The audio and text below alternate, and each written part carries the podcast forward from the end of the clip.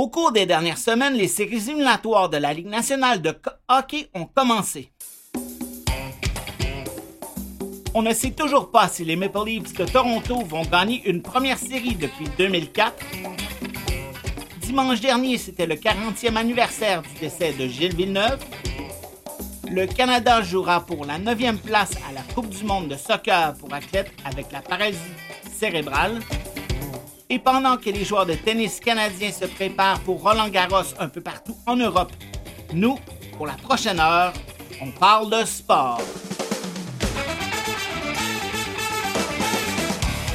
Mes invités aujourd'hui seront Alain Bellumeur, Jean Lévy Champagne, Yves Deslauriers, Martin Dubé, Benoît Arbeck, Marie-Claude Molnard. On retrouve Mathieu Tessier à la technique.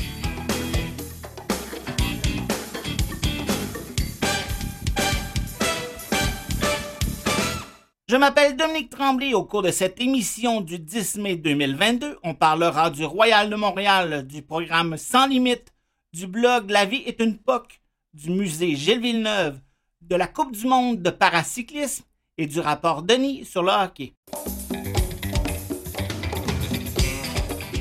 Le Royal de Montréal est une équipe professionnelle de Ultimate Frisbee basée à Montréal. Cette équipe fait partie de la division S de l'American Ultimate Disc League. L'équipe a débuté sa saison locale en fin de semaine dernière au centre Claude Robillard avec une victoire contre Boston. C'était la deuxième victoire de la saison pour l'équipe montréalaise. J'en parle, je parle de l'équipe et de ce sport avec le président Jean-Lévy Champagne. Bonjour, Monsieur Champagne. Bonjour. Euh, le Ultimate Disc, ça se joue avec un frisbee, mais pouvez-vous m'expliquer un peu c'est quoi le sport? Parce que je ne connais pas très bien ça. Bon. Donc, euh, le sport se joue sous plusieurs formats. Nous, on joue du 7 contre 7 euh, sur un terrain équivalent à un terrain de football américain. Euh, donc, il y a une équipe qui fait un lancer d'engagement vers l'autre équipe. L'autre équipe le reçoit et doit progresser en faisant des passes sans jamais qu'il soit échappé ou intercepté jusqu'à la zone de but de l'équipe opposée. S'il y a une interception, il n'y a pas d'arrêt de jeu, ils interceptent le frisbee, puis ils repartent euh, dans l'autre direction pour aller marquer un point. Donc, euh, au niveau de la UDL, c'est quatre quarts de 12 minutes. Et à la fin du euh, quatrième quart, l'équipe avec le plus haut score remporte la partie. L'équipe existe depuis 2016. C'est des joueurs professionnels. Pensez-vous que votre équipe est peut-être le secret le mieux gardé en ville? Euh, je vous corrige, l'équipe existe depuis 2014. Ça a été notre euh, saison inaugurale.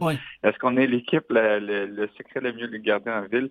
Euh, on est un sport relativement nouveau là, qui été inventé en 1968, donc euh, c'est sûr que notre historique est, moins loin et qu'on a le double défi de faire connaître, oui, notre équipe professionnelle, mais également de faire connaître notre sport, de faire la promotion de notre sport. Donc, euh, on est certainement, peut-être avec le, derby, là, une des, un des sports les, les, plus les mieux cachés, oui, en ville. je confirme ton affirmation. Est-ce que le sport est quand même populaire au Québec et au Canada? Euh, oui, euh, on est euh, dans les dans les grandes nations au niveau du Ultimate Frisbee. Là, il y a les États-Unis qui, sont qui sont les, plus populaires et loin devant, mais après ça, le Canada fait très bonne figure au niveau des performances et au niveau du membership. au Québec, il y a eu une explosion du sport. Là. On est rendu à plus de 10 000 membres fédérés. Euh, le sport s'est développé beaucoup au niveau universitaire, donc euh, il y avait beaucoup, beaucoup d'adultes qui jouaient. Puis là, depuis 5-6 euh, ans, on voit une explosion au niveau du junior, dans les écoles. il y a de plus en plus d'offres de services et au niveau civil, même, même au niveau civil, là, dans les 6-12 ans, il y a beaucoup plus de jeunes qui participent. Donc, on essaie de renverser notre pyramide pour avoir une structure fédérée plus en santé. Euh, donc, euh, ça s'en vient, c'est populaire. Ce n'est pas au niveau du soccer et du hockey encore, mais euh, on va peut-être y arriver d'ici une trentaine d'années. C'est quoi le, joueur typique de Ultimate Frisbee? un joueur typique, c'est un joueur très athlétique. il y a beaucoup de courses d'endurance à faire. c'est un joueur agile aussi parce que il y, a, il y, a, quand même des déplacements, des sauts, des plongeons. Et aussi au niveau des habiletés, les lancers. le joueur complet est capable de, lancer pas mal n'importe où et n'importe comment son frisbee.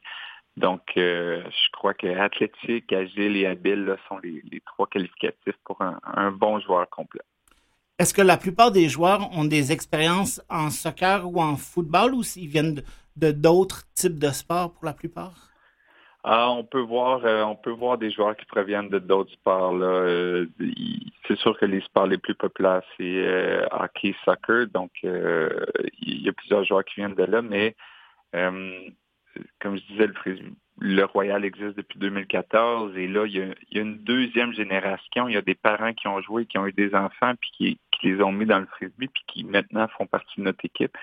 Donc, euh, il y a des joueurs qui, en 2014, suivaient notre équipe et étaient très jeunes, puis là, qui sont rendus majeurs, puis qui jouent dans l'équipe. Fait qu'il n'a que l'Ultimate a toujours été leur sport en grandissant mais il y en a plusieurs qui viennent de d'autres sports. Puis c'est quelque chose que c'est sûr qu'on encourage le cross-sport et euh, s'assurer que les jeunes fassent une belle pratique sportive. Euh, je vous dirais, est-ce qu'il y en a qui arrivent de d'autres sports? J'en entends moins parler, mais je sais qu'il y en a un qui joue au water polo là, dans son parcours euh, sportif. Les joueurs de l'équipe montréalaise viennent d'où en général? la plupart Montréal et on veut être l'équipe du Québec. Alors, euh, cette année, on a deux ou trois joueurs de Québec, deux ou trois joueurs de Sherbrooke, et il y en a chaque année là, qui proviennent de ces régions-là. Euh, Montréal, Montréal, Québec, Sherbrooke, Trois-Rivières. Euh, on a des joueurs qui proviennent de la Gaspésie maintenant, qui, déménagent à Montréal pour les études, puis qui rejoignent l'équipe. puis, on, a aussi un bassin de joueurs américains là, qu'on va chercher de l'autre côté de la frontière qui déménagent au, Canada puis au Québec. Euh, pour le Royal de Montréal. Les Royals ont débuté, euh, là, pardon, on va commencer par l'année passée, vous aviez gagné euh, le championnat canadien. C'était une année un peu spéciale puisque vous n'étiez pas possible d'aller jouer aux États-Unis, donc vous avez joué contre l'équipe de Toronto et d'Ottawa. cette année, on s'attend à quoi comme saison pour le Royal? on s'attend à une saison beaucoup plus excitante que l'année dernière, c'est sûr. Euh, là, l'année dernière, jouer tous nos matchs contre Toronto et Ottawa. Ottawa, c'est un peu redondant. On est quand même très content d'avoir gagné la Coupe canadienne. Euh, mais là, euh, c'était le moment d'aller rivaliser contre les équipes américaines qui sont certainement des, bonnes puissances, des bonnes équipes. fait on est un petit peu on est nerveux, on a hâte d'aller jouer contre eux, on a hâte d'aller se mesurer aux meilleures équipes. Euh, déjà avec le match d'en fin de semaine, de se mesurer contre Boston, puis d'avoir euh, vaincu Boston à domicile, on est très content. On, veut poursuivre sur notre lancée, mais on a hâte de voir euh, pour la suite des choses. Puis justement, il y a un gros voyage qui s'en vient. Là, on fait le, long voyage aux États-Unis dans la division Est. Donc les joueurs vont jouer vendredi soir à Philadelphie et samedi soir à Washington. Donc, euh, on a hâte à ce voyage qui, va, qui avec deux victoires, on pourrait vraiment orienter notre saison d'une belle façon. OK. Et la saison comporte combien de matchs? 12 matchs, 6 euh, à domicile, 6 à l'étranger. Puis ensuite, euh, les trois meilleures équipes de la division. Il y a six équipes dans la division.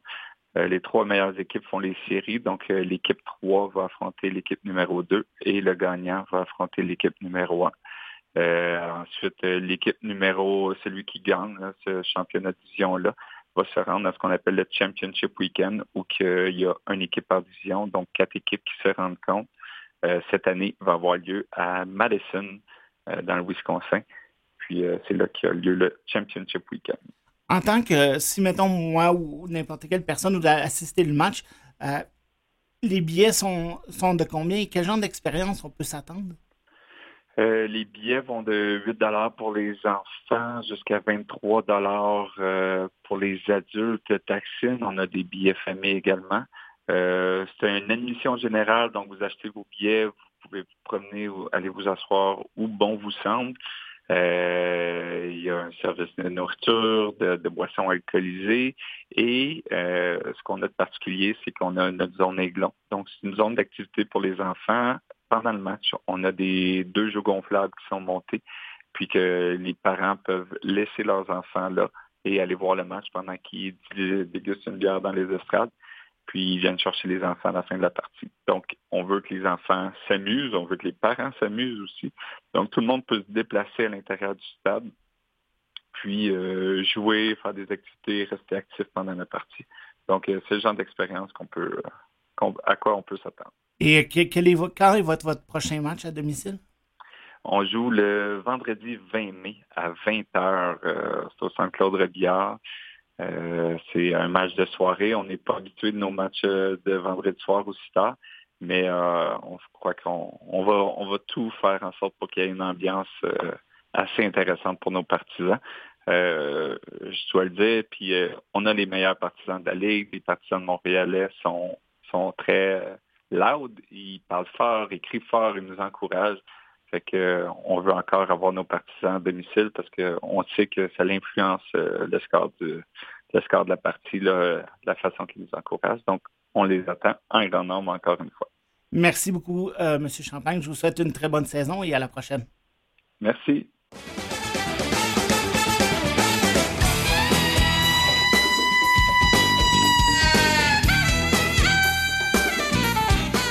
Sans limite est un programme des Forces armées canadiennes qui contribue au rétablissement des membres et des anciens combattants malades et blessés en leur offrant différentes activités. J'en parle avec le coordonnateur régional de Sans limite pour le Québec, M. Martin Dubé. Bonjour, M. Dubé, comment allez-vous? Ça va bien, de votre côté, ça va? Toujours très bien, merci. Alors, quel est le programme Sans limite? Euh, sans limite, en anglais, Soldier On, c'est un, programme des, Forces armées canadiennes qui vient supporter les militaires actifs et les vétérans en même temps euh, dans leur réhabilitation. Euh, vous comprendrez que les militaires et les vétérans que nous, on supporte à travers les programmes, c'est euh, des personnes qui sont blessées ou malades ou les deux. Et ça peut être des blessures physiques et psychologiques. dans quel contexte, la plupart du temps, les vétérans ou les les militaires ont été euh, blessés ou sont malades? Euh, ça peut se passer de beaucoup de manières. Ça, peut être des blessures graves. Euh, on peut penser évidemment aux différentes missions à l'étranger ou à ce qui peut arriver des événements malheureux, mais ça peut aussi être des blessures d'usure. Donc, si on a passé, par exemple, 25 ans dans les forces, surtout pour ceux qui font des métiers de combat, ben, l'entraînement, les missions, les exercices, ben, c'est très éprouvant. Et puis, euh, sur une carrière de 25 ans, euh, on peut penser au dos, aux genoux, à travailler fort, mais ça crée des blessures d'usure euh, qui ne peuvent pas être réparées. Et ça, c'est pour les blessures physiques. Et puis pour les blessures psychologiques, ben, on, entend souvent parler des syndromes post-traumatiques. Oui, c'en est une, mais à travers la réalité de la vie militaire, familiale, sociale, il peut arriver divers événements que, à un moment donné, ça devient dur de gérer stress, anxiété, le désir de la performance qui est omniprésent tout le temps. Donc, euh, c'est pour ça qu'on supporte autant les blessures physiques que psychologiques.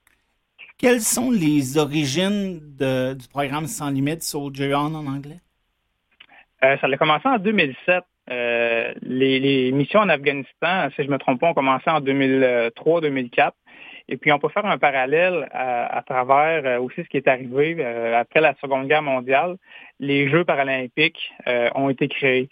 Donc, euh, l'organisation Sans Limite a été créée euh, trois, quatre années après les premières missions en Afghanistan. Et évidemment, à ce moment-là, ben, des blessures physiques, des blessures de guerre, euh, il y en avait beaucoup. Donc, pour supporter ces militaires-là qui avaient fait un, gros sacrifice pour leur pays, ben, Sans Limite a été créé pour supporter ces gens-là. Nous, notre émission, on parle surtout de sport. Je sais qu'il y a une panoplie d'activités qui sont offertes dans le cadre du programme. Mais en termes d'activités sportives, quel exemple d'activité vous offrez? Bien, euh, c'est bien que vous ameniez le point parce que la manière qu'on supporte, nous, les membres de Sans Limite, mais c'est à travers des activités sportives. Et il y a un nouveau volet qui a été créé euh, l'année passée, on l'appelle le volet créatif, ou on pourrait aussi dire peut-être artistique. Donc, euh, il y a neuf, euh, j'ai des homologues à travers le Canada. Euh, on est neuf au total. Et chacun de nous, on est responsable d'organiser différentes activités euh, à l'intérieur de notre région. moi, je suis pour la province de Québec, évidemment. Donc, on peut offrir des activités de petite, moyenne, grande envergure. et on essaye d'aller rechercher les intérêts de tous et chacun. Donc, si je vous donne un exemple de qu'est-ce qui a été fait par le passé, euh, on peut penser de camps de tir à l'arc, camps de ski alpin. Évidemment, il y a euh, à l'intérieur de nos activités toujours un volet qui est adapté pour ceux pour qui c'est nécessaire. Le golf est une activité qui est très populaire. Euh, l'équitation, la plongée sous-marine, le ski nautique. du côté davantage créatif ou artistique, le nouveau volet que je vous ai parlé tantôt, de mon côté, j'ai développé des cours de guitare. Euh, ça a été fait pendant la pandémie, donc c'était une des premières activités virtuelles qui a été offerte. Là. Euh, chacun avait sa guitare, le professeur était capable de euh, montrer différentes techniques et les membres étaient capables de progresser à travers ça. L'ébénisterie rentre dans le volet créatif aussi, apprendre à manier le, bois et les différents outils. Le, niveau créatif, c'est plus quelque chose qui a été mis en place parce que, bon, des activités sportives ou en groupe, c'était plus difficile durant la pandémie. Euh, oui, ça a été une des raisons, en effet. On était capable de faire du virtuel à travers des activités créatives. Mais euh, il y a plus que ça. Euh, ça a été peut-être une prémisse, mais il y a plus que ça parce que si pour certaines personnes qui ont beaucoup, beaucoup de blessures physiques, on peut penser, maintenant faire du vélo où est-ce qu'il n'y a pas beaucoup d'impact, ça peut être une belle idée, mais pour certaines personnes, même ça, c'est difficile. Donc, ou pour une personne que le sport, elle n'a pas d'intérêt envers ça. Donc, euh, on s'est aperçu que les arts, que ce soit la guitare, l'ébénisterie, la peinture, la photographie, ben, ça peut offrir le même avantage, c'est-à-dire sortir de chez soi, se trouver une nouvelle passion, euh, briser l'isolement, rencontrer des gens. Donc, si le sport, c'est pas un intérêt pour toi, puis ça n'atteint pas ces objectifs-là, ben peut-être que par une activité créative, on est capable d'atteindre ces objectifs-là pour certaines personnes que le sport ne sont pas intéressées. Il y a aussi, euh, dans le cadre de la de euh, le programme Sans Limite, une compétition internationale. Euh, la dernière était euh, à La Haye aux Pays-Bas qui s'appelle Investors Game. Est-ce que vous pouvez un peu parler d'une expérience d'athlètes québécois, par exemple, qui ont participé à cette compétition-là? Oui, certainement. Tantôt, je vous disais que Sans Limite organise des activités de, petite, moyenne, grande envergure. Mais les Jeux Invictus, c'est possiblement la plus grande activité avec le plus grand rayonnement pour Sans Limite. Euh, c'est des, jeux euh, internationaux pour militaires blessés. Donc, les membres ont euh, la possibilité de représenter leur pays à travers une équipe sans limite là-bas contre d'autres militaires blessés vétérans blessés à travers le monde. J'ai un membre, Jean-François, qu'on a initié à une activité de tir à l'arc. Et puis, c'était quelque chose qu'il avait déjà fait dans le passé, mais tu sais, juste quand il était jeune, il avait essayé ça. Il est venu à l'activité il a, pris goût à ça. Euh, pour lui, avec ses limitations, c'était un sport qu'il était capable de pratiquer euh, à un plus haut niveau. Euh, il a continué à s'entraîner. Il a été sélectionné pour aller aux Jeux Invictus. Et il a finalement terminé les Jeux avec deux médailles. une médaille par équipe et une médaille individuelle. Ouais, c'est quand même pas pire, exact. Donc, c'est le fun de voir que par une simple initiation à une nouvelle activité, ben le membre, peut-être six mois plus tard, se retrouve à participer à une hyper grande compétition, c'est quelque chose de grande envergure avec beaucoup de rayonnement et euh, avoir une performance qui va se rappeler toute sa vie, c'est sûr. Et puis, la prochaine étape pourrait peut-être être les Jeux paralympiques? Oui, exactement. Euh, S'il il continue à persévérer, puis là, il a peut-être pogné la piqûre, ben, il avait déjà pogné, mais il a peut-être encore pogné plus solidement. S'il continue à progresser, s'il s'en va voir des entraîneurs de plus haut niveau, euh, l'objectif ultime, ben, évidemment, ce serait les Jeux paralympiques. Puis euh, j'en profite pour dire qu'on a des membres sans limite qui se sont rendus aux Jeux paralympiques aussi, puis qui sont revenus euh, de la Chine dernièrement avec une médaille aussi. Le, plus connu étant le gardien de but numéro un de l'équipe de para-hockey, Dominique Larocque. Exactement. Puis il y en a un autre aussi, Antoine Lehoux, était un coéquipier à Dominique. Puis lui aussi est revenu avec une médaille. Ben, merci beaucoup, M. Dubé. Je vous félicite pour votre bon travail et à la prochaine. Eh, merci beaucoup.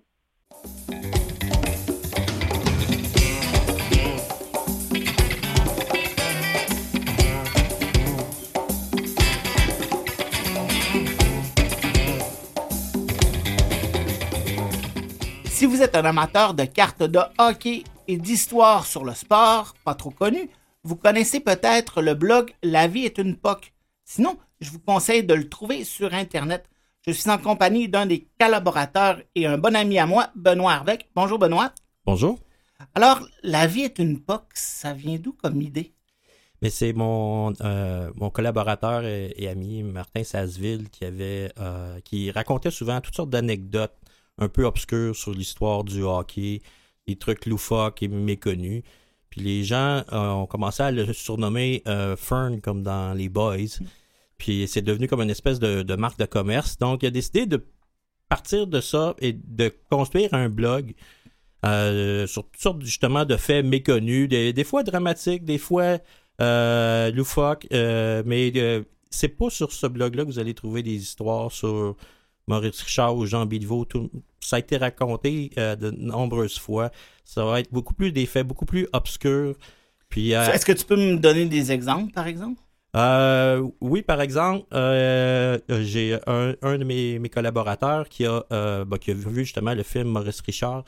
Dans le film Maurice Richard, on parle de Killer Dill, qui est un, méchant ultime qui est rappelé juste pour casser la gueule à Maurice Richard. Ben, il est allé voir c'est qui Killer Dill, voir si c'était vraiment euh, le type de personne qu'il était. Puis finalement, il a trouvé que le portrait est beaucoup plus nuancé. Oui, c'est un joueur qui est robuste, euh, qui, est assez agressif, mais c'est pas le, le matamor sanguinaire qu'on semble dépeindre dans le film. Soit dit en passant, le film est très bon, c'est pas ça le point, mais ça, ça, ça, devenu euh, un point de départ pour faire euh, une recherche.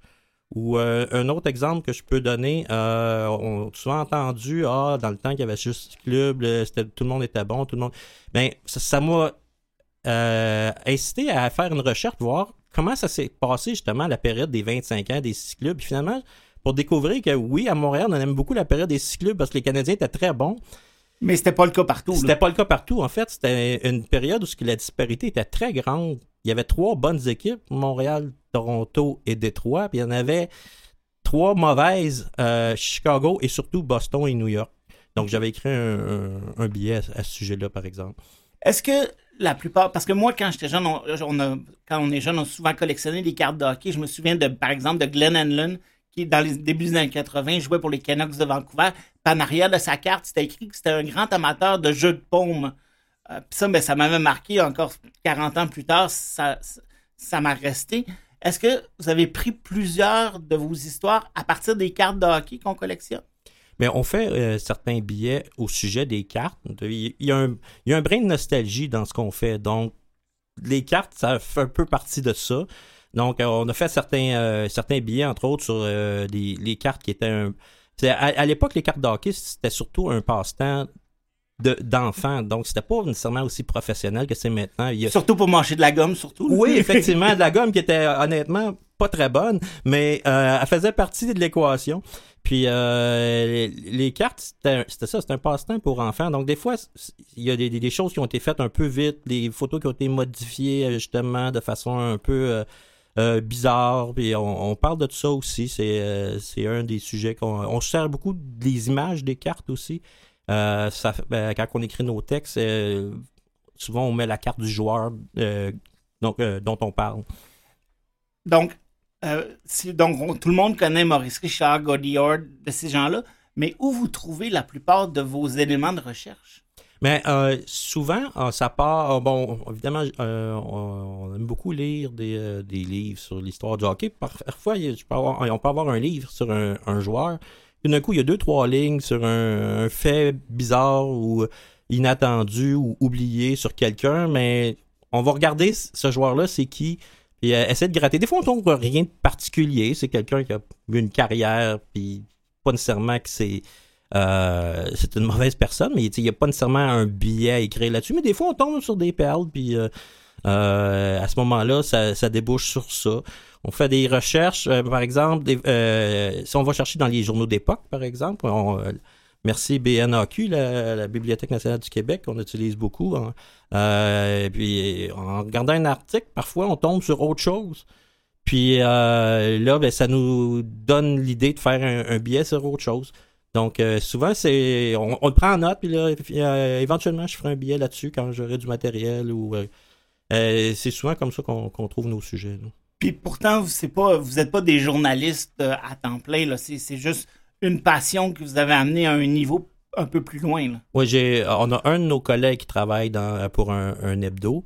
Euh, mais pour le reste, euh, on a, euh, nos, nos, occupations n'ont rien à voir avec le journalisme ou même l'histoire. Ou c'est, c'est juste un, un passe-temps qu'on, qu'on a développé comme ça, puis qui dure maintenant depuis 13 ans.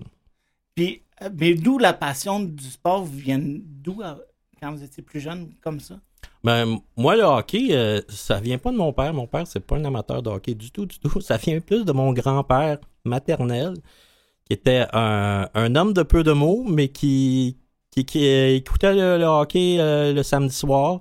Euh, à l'époque, euh, c'était surtout le samedi soir. Hein. Ouais, je, me, je, me, couchais pas tard, puis deux, les matchs étaient pas tous à la télé. Puis on puis, écoutait souvent la première, la deuxième période, puis on savait jamais le résultat final la plupart du temps. Ben, c'est intéressant que vous, vous, mentionnez ça parce que j'ai, euh, on a un billet par un moment euh, qui a été écrit qui mentionne entre autres qu'au début de la télé, c'est l'inverse. Il y avait seulement la troisième période à la télé parce que les deux premières périodes n'étaient pas diffusées de crainte que ça nuise à la vente de billets. Ce n'est que plus tard que le match en entier a été euh, télédiffusé. Ouais. Donc, c'est un sujet qu'on qu a abordé à un moment donné. Et là, vous voulez aborder le, le, le blog à un autre niveau. Oui, euh, on travaille présentement pour faire un, livre avec les, les meilleurs euh, de nos textes qui ont été euh, retravaillés. ensuite, on a fait des textes qui sont aussi inédits. puis monter tout ça de façon professionnelle et bien euh, avec une belle présentation. J'ai un de mes collègues qui fait un, excellent travail là-dessus. Euh, salut Mathieu, euh, qui vraiment met beaucoup beaucoup de travail à ce niveau-là. C'est encore là, c'est un, hobby, une passion, mais c'est strictement pour le plaisir de la chose. Donc présentement, on, on travaille là-dessus. livre qu'on veut publier à compte d'auteur, puis qui est possible de précommandé sur, par sociofinancement sur euh, Kickstarter. Mais merci beaucoup, Benoît. Bonne ah, chance. Merci. à la prochaine. Ça fait plaisir. Alors, c'est ce qui met un terme à la première demi de On parle de sport. On se retrouve après la pause et la chanson.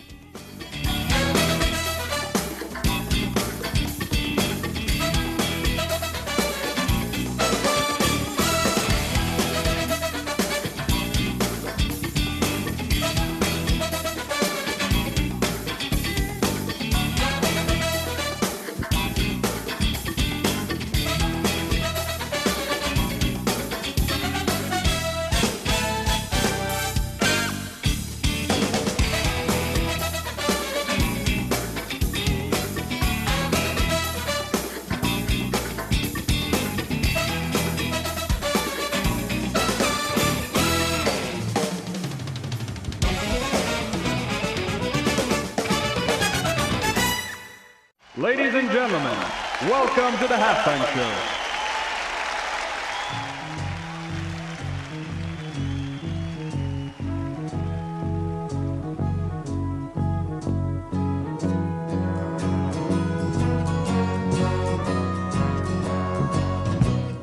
Where it began, I can't begin to know it but then I know it's growing strong. Wasn't the spring by the strings? Spring became the summer. Would have believed you'd come along. Hands touching hands reaching out, dear Lord, touching me, touching you. Sweet Caroline, your time never seemed so good.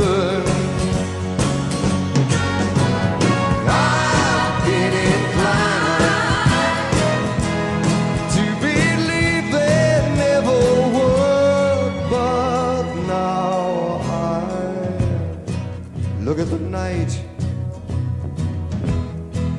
And it don't seem so lonely. We fill it up with only two.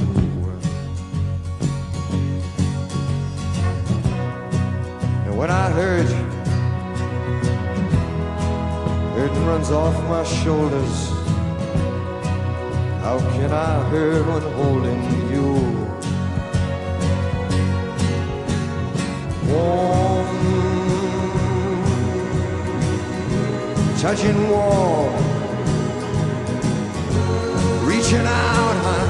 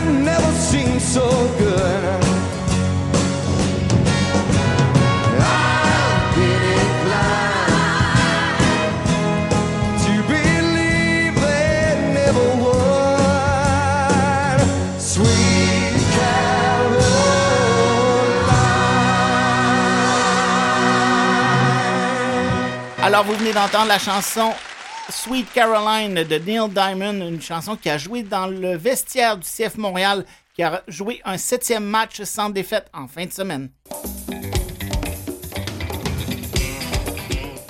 Le 8 mai 1982, le pilote de Formule 1, Gilles Villeneuve, qui pilotait une Ferrari, est décédé lors du Grand Prix de Belgique. J'en parle avec le directeur du musée Gilles Villeneuve à Berthierville, M. Alain Bellumeur. Bonjour, M. Bellumeur. Bonjour.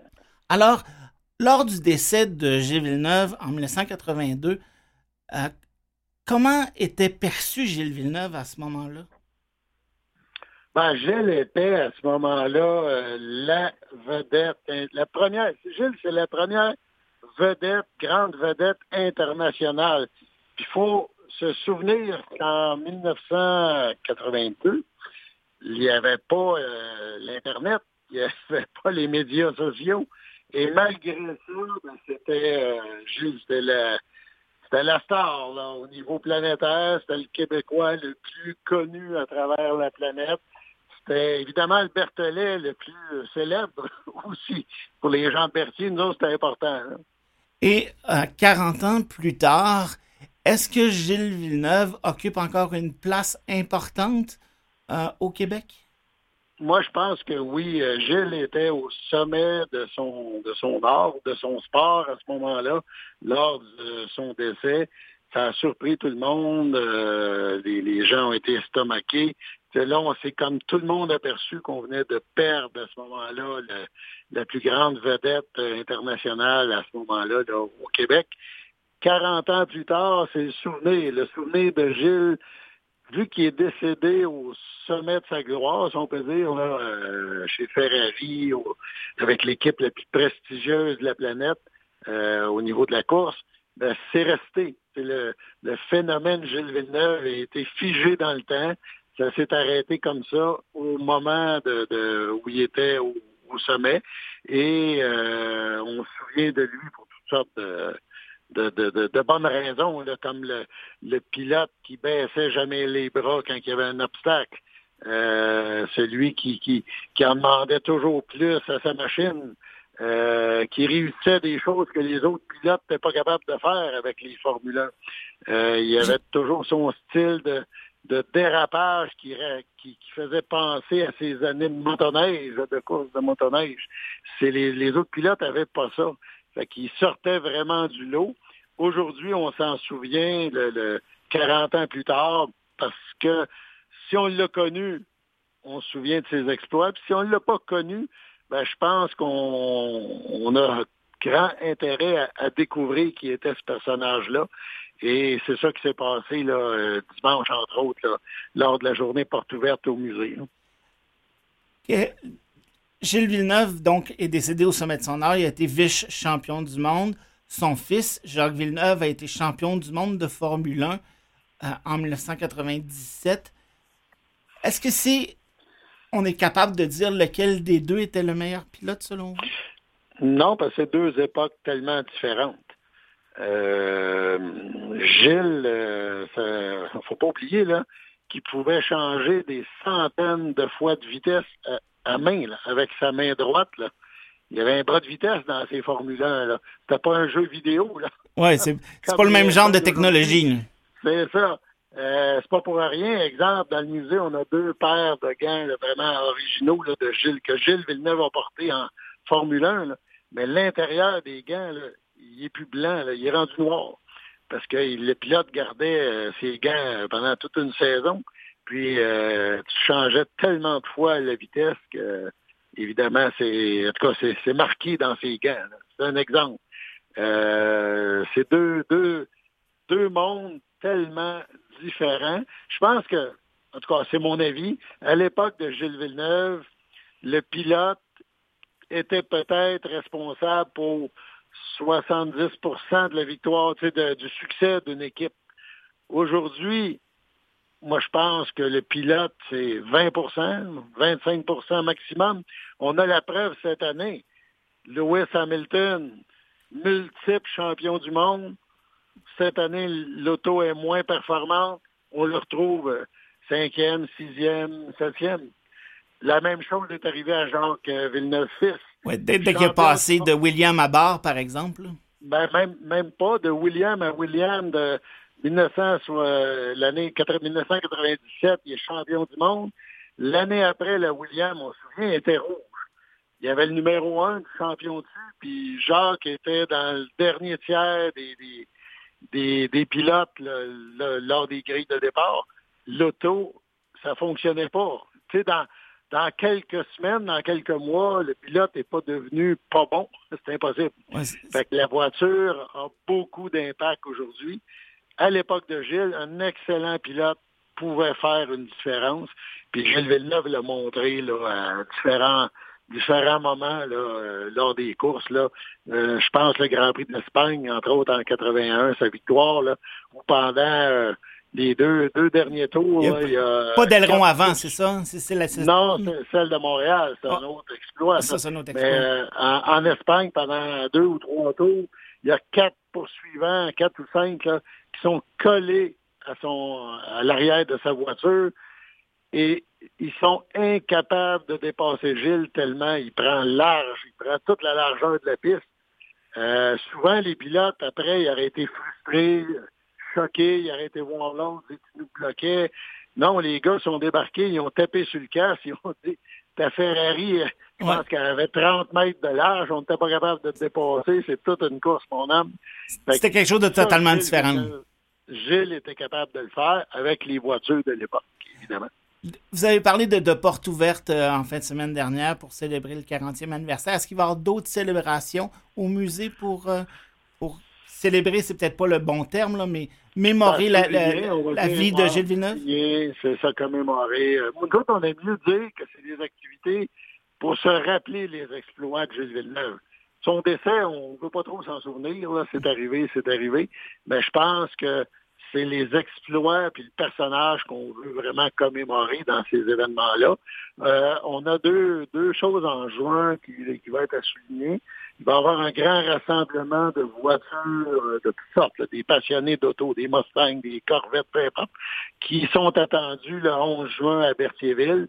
euh, dans le cadre du 350e anniversaire de la ville de- Berthierville. On s'est associé avec la municipalité, fait qu'il va y avoir un grand rassemblement de voitures Oui. organisé par le musée. Et une semaine plus tard, ben, le week-end après, on est au Grand Prix du Canada. Fait que là aussi, il y a des choses qui vont être annoncées euh, éventuellement, mais notre présence est déjà confirmée là, au Grand Prix pour euh, évidemment faire parler du musée puis parler de Gilles Villeneuve. Euh, c'est notre passion à nous aussi. Ben, merci beaucoup, M. Bellemare, en espérant que plein de monde puisse voir euh, et comprendre la, la célébrité qu'était Gilles Villeneuve. Merci beaucoup et à la prochaine. Merci. Au revoir. La saison de paracyclisme est commencée. Les- le circuit de la Coupe du Monde bat son plein. Les meilleurs se retrouvent en Belgique et en Allemagne au cours des deux prochaines semaines. Et on rejoint Marie-Claude Monnard de l'équipe canadienne qui se trouve en Allemagne. Bonjour Marie-Claude. Salut Dominique. Alors, comment se déroule ton périple jusqu'à présent? Euh, ben jusqu'à maintenant, euh, ben, grosso modo là, ça va, euh, ça va, ça, ça, va quand même bien. Euh, là, c'est ça, là, on arrive de, de, Belgique où on a eu la première Coupe du Monde. Euh, pour moi, ces deux premières courses-là ont été, ont été quand même assez, assez difficiles. Euh, je, m'attendais à être dans une dans une meilleure forme euh, que ce que que ce que que ce que ça a donné. Mais euh, quand même là, je suis je suis satisfaite là, du contre la montre là, une troisième place. J'étais bien contente. Puis en plus là, euh, j'ai pu partager le podium avec ma coéquipière Kilisha, l'autre l'autre c'est quatre canadiennes. Donc on avait deux canadiennes sur le podium. Alors c'est ça pour moi là, c'était c'était satisfaisant.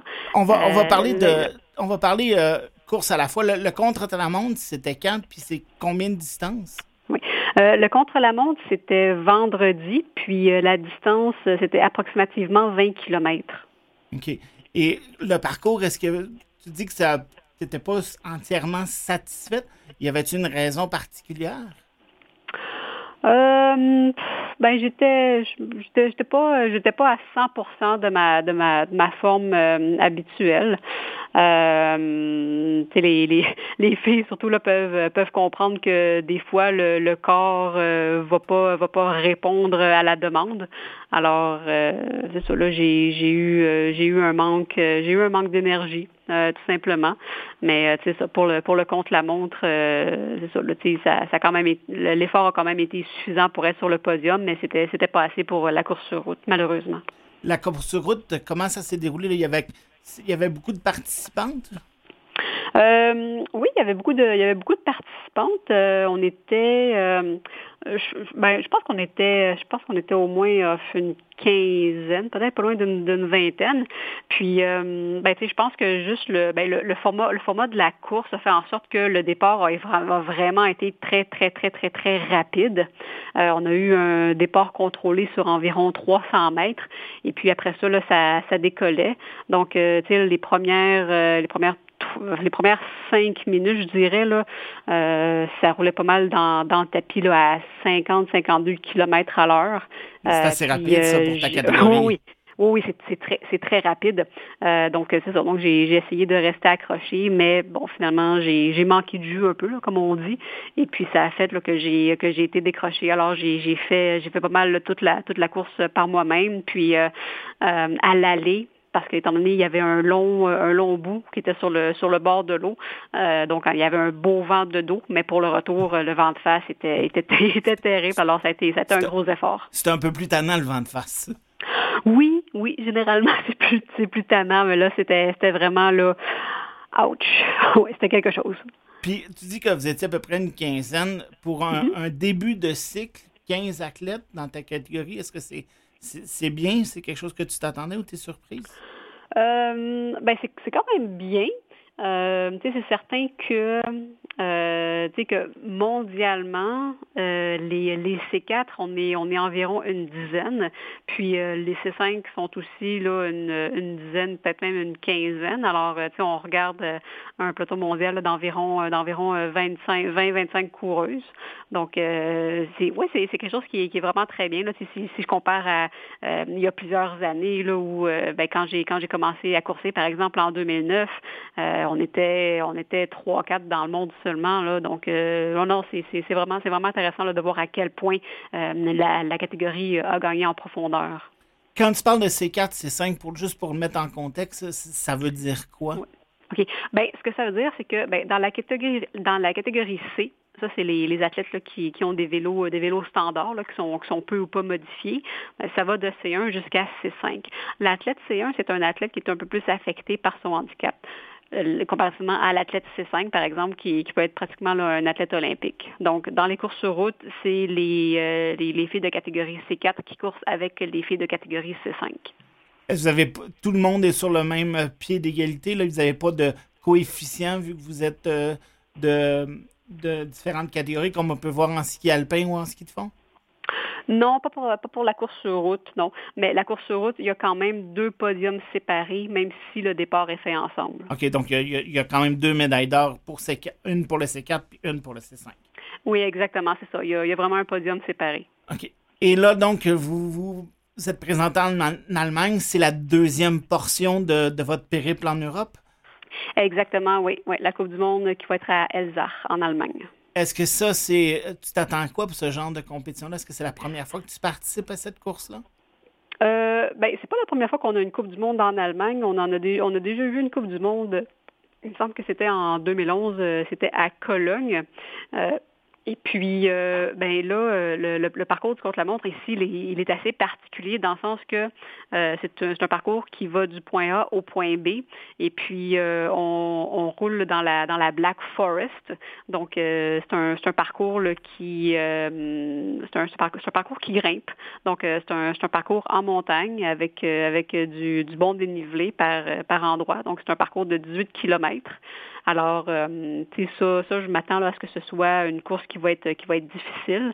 Ça va être la première fois qu'on va faire une course sur ce genre de parcours-là. Alors, euh, j'ai hâte de, découvrir en même temps que, que toutes les que toutes les autres euh, C4 qu'est-ce que qu'est-ce que qu'est-ce que ça fait là, de, de rouler sur un parcours comme ça. Alors, euh, c'est ça. Je m'attends à une course difficile, mais euh, je m'attends aussi de ma part à une, une course. euh, pour laquelle je vais je vais avoir euh, rebondi là, de, de, de la semaine passée en, en Belgique. là. Je, je, souhaite euh, je, souhaite euh, je souhaite une, encore une, une- une bonne performance. Donc, est-ce qu'il va y avoir deux courses aussi en Allemagne ou seulement une? Il y a deux courses aussi en Allemagne. Donc, il va y avoir le contre-la-montre et pour ma catégorie, ça va être euh, vendredi et la course sur route, ça va être euh, dimanche le 15. Est-ce que les deux sont sur le même parcours? Non, les deux sont pas sur le même parcours. Donc, le contre-la-montre, c'est un parcours qui va de- d'un point A au point Ouais, B. Et la course sur route, euh, c'est un, circuit qui va être euh, dans la ville. OK. Puis toi, d'habitude, ta force, c'est le contre-la-montre. Oui, ouais, ma, fo- ma force, c'est vraiment plus le, le contre-la-montre. Donc, euh, tu sais, le, le focus est mis, est mis plus là-dessus. Pourquoi tu dis que c'est c'est toi, ta force, c'est le contre-la-montre? Pour quelle raison?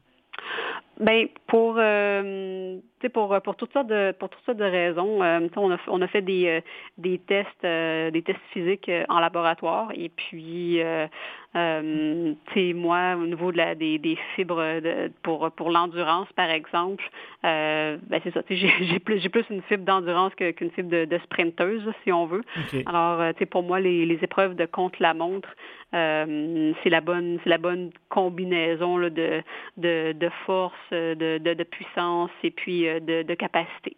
Et Alors- puis d'aérodynamisme aussi. C'est bon. Ben, merci beaucoup, euh, Marie-Claude. Ben, Euh, je, te souhaiterais pas une bonne promenade de santé euh, dans, la, dans, la, dans la Black Forest. On parlera pas de ça. Tu donnes un petit Ouais. peu plus qu'une petite randonnée du dimanche, mais euh, profite, profite, profite bien de, de ta course, puis j'espère que ça va bien aller. Ouais. Ben, merci beaucoup, je, je l'apprécie beaucoup. Merci, au revoir. De rien, bye bye. Pour la dernière portion de l'émission, on rejoint notre chroniqueur extraordinaire, Yvan Deslauriers. Bonjour, Yvan. Mon Dieu, est-ce que c'est à moi que vous parlez, là, vous autres? Là? Ben oui, on s'amuse. Alors, on te parle à toi. D'accord, d'accord, oui, c'est moi, c'est moi. Alors, tu as passé la dernière semaine à lire un gros rapport. Et oh mon veux- Dieu, ben il est pas si gros que ça, là, il y a une cinquantaine de pages, mais... euh, Moi et mon TDAH trouve que c'est 42 pages trop long, mais c'est une autre histoire. oui, il y a beaucoup, beaucoup de détails, effectivement. À un moment donné, euh, on, on se fatigue de lire. Mais euh, mon défi euh, dans les six prochaines minutes, ça va être de vous faire un parcours un peu de ce qu'il y a dans le rapport, juste un peu, mais des réactions aussi que le rapport a suscité jusqu'à présent. Puis je pense que c'est souvent ça qui est souvent le plus intéressant de toute façon. Effectivement. Alors, Alors, on y va. allons-y. Allons-y pour le rapport lui-même. Il y a neuf grandes recommandations avec plusieurs sous-recommandations, mais je vais aller avec les neuf grandes. La, pre- la première, c'est hisser le hockey au rang de sport national du Québec. Ça a été fait, semble-t-il, au niveau euh, canadien, mais pas au niveau du Québec. Et ça sous-entend que par la suite, il pourrait y avoir des décisions, genre, je sais pas, me faire bâtir un aréna sur la base du fait que le hockey est le sport national du Québec. Alors, ça pourrait sembler euh, juste protocolaire, mais ça pourrait ne pas l'être. Deuxième recommandation, inclure l'apprentissage du patin à glace dans le programme scolaire primaire. Alors, euh, c'est de faire en sorte que tous les Québécois soient initiés au patinage sur glace dans le cadre de l'éducation physique, dans le cadre de leur parcours d'éducation physique au primaire. Donc, il y aurait cet élément de base-là pour pouvoir éventuellement peut-être vouloir jouer au hockey. Interrogation, quand j'étais à l'école, en fait au secondaire, euh, la natation, ben, en piscine faisait partie des cours d'éducation physique. Je me demande si euh, le séjour dans l'eau fait partie des cours d'éducation physique présentement, mais ça c'est une question que pourront peut-être répondre prochainement. Mais Je ferai des recherches. Oui.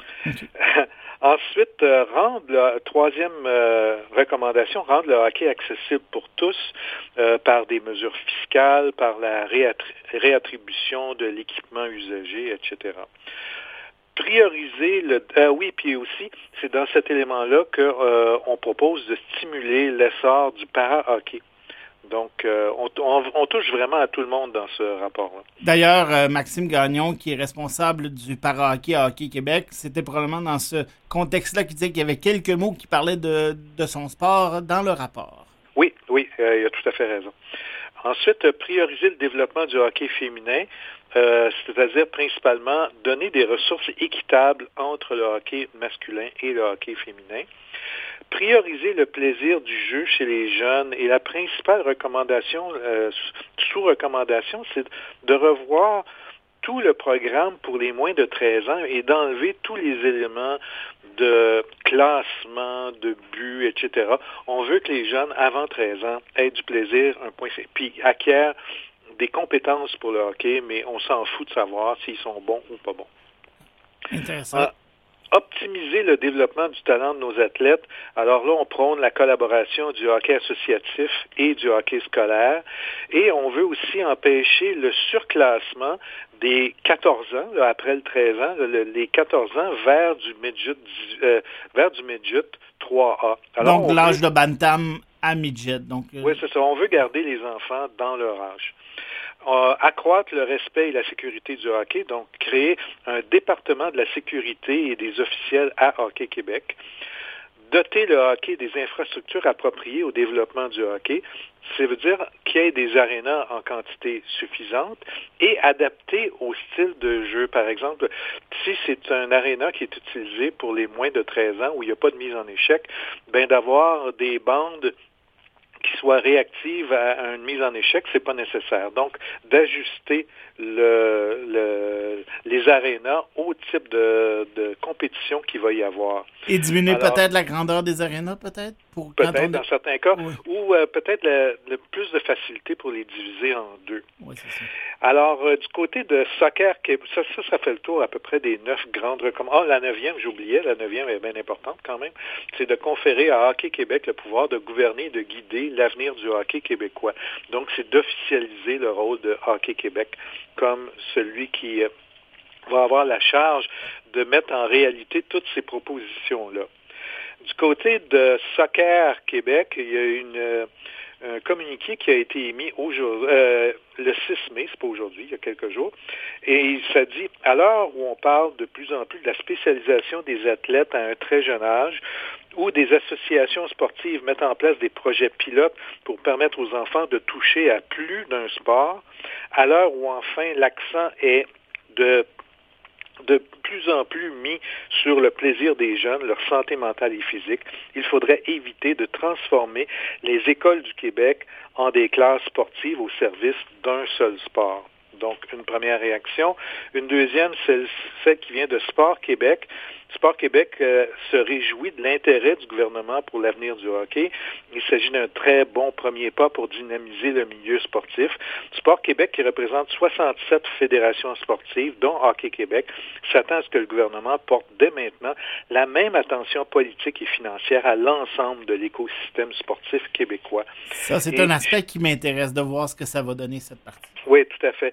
Et je termine avec euh, l'article de Yves Boisvert dans la presse il y a quelques jours qui dit, puis il parle, j'aurais pu, euh, j'aurais pu dire, c'est moi qui parle aussi là, celui qui. Ben, vous avez le même prénom, ça peut peut-être marcher.